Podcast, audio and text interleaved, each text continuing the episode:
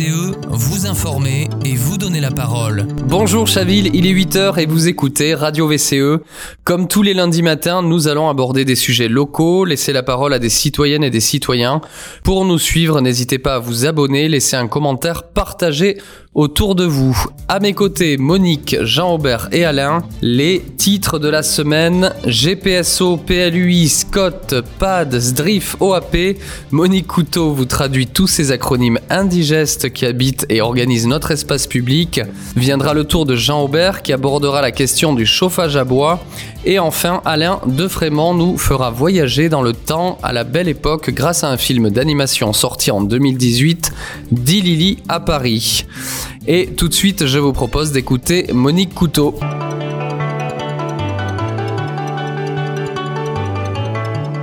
Dossier du quotidien avec Monique Couteaux. Monique, bonjour, comment vas-tu ?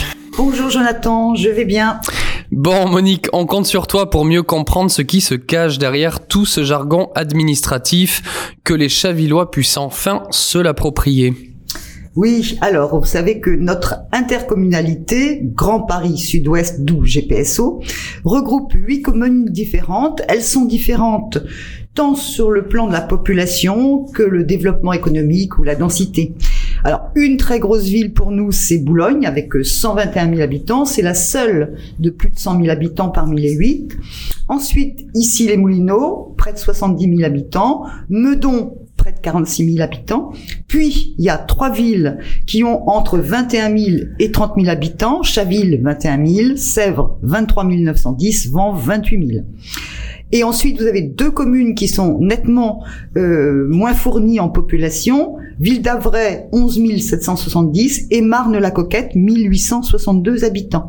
En tout, GPSO, c'est 320 000 habitants pour 32 km², dont 39% d'espace vert, ce qui n'est pas le cas de tous les territoires, on le verra autour de Paris. C'est le 3e pôle d'emploi en Île-de-France. Alors GPSO, c'est né en 2010 de la fusion de 2 communautés d'agglomération, Arc de Seine et Val de Seine, mais avec la création de la métropole du Grand Paris en 2015, GPSO est devenu ce qu'on appelle un établissement public territorial au 1er janvier 2016. Alors concrètement, comment s'organise cette intercommunalité ? Alors GPSO fonctionne avec un conseil de territoire. Il y a 73 conseillers municipaux qui sont issus des 8 communes en nombre proportionnel à leur population. Pour Chaville, 4 délégués, tous issus de la majorité municipale, puisque celle-ci a refusé de nous laisser, à nous opposition, un siège. Alors, un conseil de territoire, bien sûr un bureau, qui est composé par les 8 maires, le président de GPSO et le maire de Boulogne. Les 7 autres maires sont vice-présidents. Le siège de ce conseil de territoire est à Meudon. Et ce qu'il faut savoir, c'est que les ressources de GPSO proviennent des 8 communes. Pour Chaville, c'est 4 874 864 euros de budget, par exemple, pour cette année 2022, qui sont versés à GPSO. Bien sûr, c'est proportionnel. Je peux vous donner par comparaison ce que paye Boulogne, 53 157 273 euros. À Chaville, comment se traduit la présence de GPSO ? Alors, les compétences de GPSO sont multiples. Ce sont des compétences donc qui sont déléguées par les communes et qui sont donc mutualisées au niveau du territoire. Alors, je vais vous donner quelques exemples avant d'en aborder une nouvelle dans le domaine de l'urbanisme. Exemple, le conservatoire de Chaville, donc ses personnels, son entretien, c'est GPSO. La gestion des espaces verts, fleuris ou boisés, c'est GPSO. D'ailleurs, les plantes pour les 8 communes vont bientôt être cultivées dans des serres au parc de Saint-Cloud de façon à favoriser l'approvisionnement local. GPSO fournit aussi à ceux qui le veulent des bacs de compostage. Et puis, il y a quand même quelques gros postes, l'assainissement et la réhabilitation des réseaux d'eau, la rénovation de l'éclairage public et de la réfection des voiries. Et puisqu'on en avait déjà parlé dans une autre chronique, par exemple, les caméras de visionnage de l'espace public, c'est aussi GPSO. Enfin, certains vont tous comprendre très vite, la collecte des sapins de Noël dans les bacs spécifiques après les fêtes, c'est GPSO. Le gros morceau quand même, je crois, un des gros morceaux, c'est la collecte aussi des ordures ménagères, des bacs, soit les ordures ménagères, soit les bacs jaunes, soit les encombrants, enfin bon, ça, c'est quand même une grosse charge pour l'intercommunalité. Tu as parlé tout à l'heure d'une nouvelle compétence dans le domaine de l'urbanisme. Est-ce que tu peux nous la présenter ? Oui, alors, en tant qu'établissement public territorial, GPSO est chargé d'élaborer le plan local d'urbanisme intercommunal, d'où PLUI. Vous savez qu'avant, chacune des communes avait son PLU. C'est un document qui va déterminer l'évolution du territoire pour les 10 à 15 ans à venir. Hein. Et pour cela, il faut faire un PAD, un projet d'aménagement et de développement durable. Ce PAD, il doit prévoir les aménagements, l'habitat, les déplacements, la vie économique, les équipements, la protection des espaces naturels. Hein. Donc c'est une vision globale, le PAD. Et à côté du PAD, une fois qu'on a une vision globale, il faut prévoir ce qu'on appelle un OAP, des orientations d'aménagement et de programmation qui fixent les possibilités de construction sur le territoire, gabarit, implantation, espace libre, espace de pleine terre, performance énergétique, qualité architecturale. Mais ces documents à réaliser doivent aussi tenir compte de ce qui est décidé par la région, dans le cadre du SDRIF, schéma directeur de la région Île-de-France, et du SCOT métropolitain, qui lui-même prend en compte le programme de l'État, des collectivités territoriales et des établissements de services publics. Donc voilà, il va falloir, dans notre PLUI, défendre à la fois l'intérêt communautaire et les spécificités locales, tout en respectant les contraintes de l'Île-de-France, de la métropole et de l'État.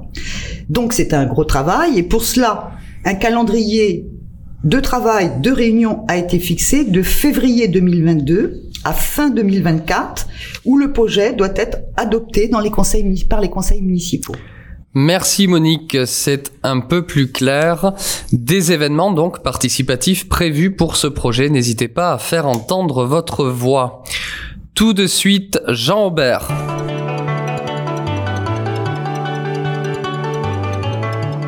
Terre à terre avec Jean-Aubert Dufaux. Jean-Aubert, bonjour. Bonjour Jonathan. L'augmentation des factures de gaz ces dernières semaines pose problème à bon nombre de citoyens qui commencent à se poser la question de basculer vers une autre énergie, et c'est le chauffage au bois qui revient le plus souvent. Peux-tu nous expliquer les différences ? Oui, tout d'abord, le chauffage au bois dont on parle dépend de chaudières. Donc, ce sont des chaudières classiques, dont le combustible est le bois, et que l'on nomme chaudières à biomasse. Ces chaudières à biomasse pourront-elles un jour remplacer nos chaudières à gaz ? Alors, dans certains cas, oui. Mais avec un accroissement constant de la population, ce n'est pas souhaitable, car la quantité d'arbres à abattre nécessaire à la production de pellets serait toujours plus grande. En effet, il faut compter avec le temps nécessaire à la régénération des arbres entre deux coupes. De plus, l'arbre, qui est un véritable puits carbone, restitue celui-ci au moment de sa combustion. Les études sur lesquelles s'appuie le gouvernement pour relancer la filière s'évertuent à démontrer que chaque arbre consommé étant replanté, le nouvel arbre absorbera la même quantité de CO2. Donc si je comprends bien, ce type de chauffage sur notre commune permettrait de contribuer à atteindre l'objectif de neutralité carbone ? La réalité, elle est beaucoup moins simple qu'il n'y paraît. Il faudra un grand nombre d'années avant que le nouvel arbre planté absorbe la même quantité de CO2 que celle émise instantanément par la combustion de son prédécesseur. De plus, rien n'est moins sûr que les replantations soient couronnées de succès. La pollution, la maladie de l'encre et les effets de la chaleur touchent de plus en plus les châtaigniers, hêtres et chênes de la région. Il faut comprendre que plus l'arbre est fort et mieux il saura se défendre contre la chaleur. Cela pousse l'ONF à réfléchir à remplacer progressivement nos arbres par des espèces plus résistantes plutôt que de les laisser vieillir, s'adapter et s'épanouir, cela afin de les exploiter. Nous avons besoin de grands arbres également pour nous abriter de la chaleur, la faune et la flore forestière aussi pour survivre. Il existe des forêts artificiellement créées de la main de l'homme et dédiées à l'exploitation, par exemple la forêt des Landes. Nos forêts périurbaines ne sont pas de celles-là. Alors ici à Chaville, on a 2 forêts. Pourquoi l'ONF continue à les exploiter? Alors il semble que ce soit pour 2 raisons.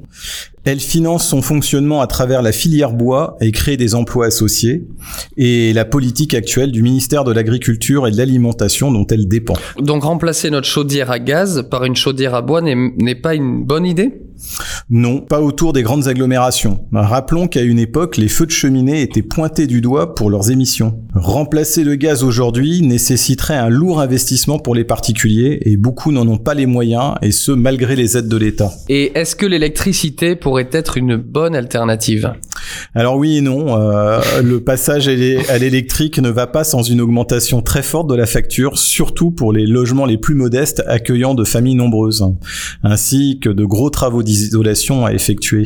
Il y a aussi une chose que le gouvernement omet de dire, c'est que le précieux combustible nécessaire au fonctionnement de nos centrales nucléaires, à savoir l'uranium, provient essentiellement du Kazakhstan, de la Russie, de l'Ouzbékistan, ainsi que dans une moindre mesure du Niger, de la Namibie. Alors aujourd'hui, dans le contexte du conflit en Ukraine, on peut soulever actuellement la question de la dépendance à l'énergie. En effet. Et que se passerait-il si nous venions à manquer d'uranium ? Alors en guise de conclusion aussi, j'aimerais vous laisser méditer sur cette citation de Francis Allais qui me plaît beaucoup. Toute l'histoire de notre évolution biologique tient dans la vie d'un arbre. Merci beaucoup Jean-Aubert. Alain va nous parler d'un film sorti en 2018, Dilili à Paris de Michel Ocelot. C'est la chronique bande-annonce.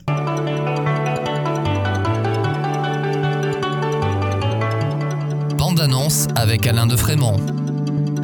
Bonjour Alain. Bonjour Jonathan, bonjour à tous. Aujourd'hui, actualité cinéma.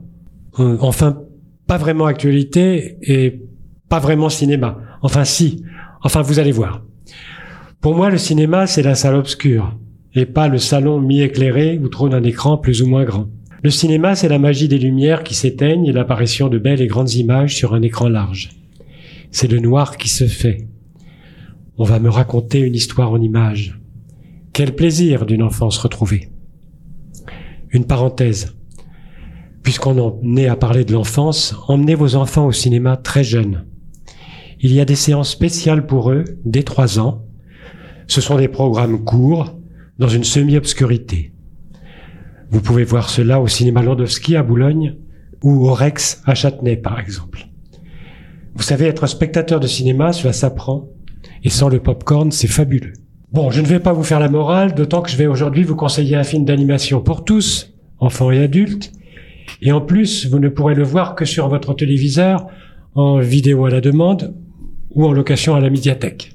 Mais de grâce, pas en mangeant une pizza et surtout en éteignant toutes les lumières. Pour faire honneur au réalisateur Michel Ocelot, qui est un jeune homme octogénaire. Vos enfants ont dû certainement voir un de ses films, Kirikou et la sorcière, Kirikou et les bêtes sauvages. Ce sont de petits bijoux d'intelligence et d'humanisme, accessibles même aux adultes. En 2018, Michel Ocelot a réalisé une merveille que je vous conseille vivement, même en vidéo à la demande ou en location. Il s'agit de Dilili à Paris. Alors, qui est cette Dilili, Alain ? Dilili, c'est une petite Kanak qui, dans le Paris de la Belle Époque, mène une enquête sur la disparition de fillettes. Pour ce faire, elle est aidée par un jeune livreur, Aurel. Les 2 amis, au cours de leur enquête, vont rencontrer des personnages extraordinaires qui leur donneront des indices. Et quels personnages ! Louise Michel, Marcel Proust, Louis Pasteur, Toulouse-Lautrec, Marie Curie. Ce faisant, vous allez être transporté dans Paris, ses rues, ses quartiers, ses monuments. Le graphisme est superbe. C'est une mine d'or pour entamer des discussions entre adultes et enfants, culturellement nourries. Ça a l'air pédago, mais ça ne l'est pas, grâce à la subtilité du réalisateur qui déroule une intrigue passionnante. Savez-vous que des visites commentées pour tous sont proposées à certaines dates par des conférenciers à Paris ? Elles s'intitulent « Sur les traces de Dilili à Paris ». Vous pourrez les découvrir sur le site Que faire à Paris ce week-end. Bon film et à la semaine prochaine. Merci Alain pour ce petit voyage cinématographique. Vous pouvez retrouver les informations grâce au lien dans la description de cette émission. C'est la fin de cette émission. Vous souhaitez prendre le micro, aborder un sujet ou tout simplement nous soutenir, contactez l'association citoyenne Vivons Chaville Ensemble. Retrouvez toutes nos émissions sur Facebook, sur notre site internet vce-asso.fr et sur toutes les plateformes de podcast. En attendant, on se retrouve la semaine prochaine avec de nouveaux sujets qui vous concernent. C'était Jonathan Denuy sur Radio VCE.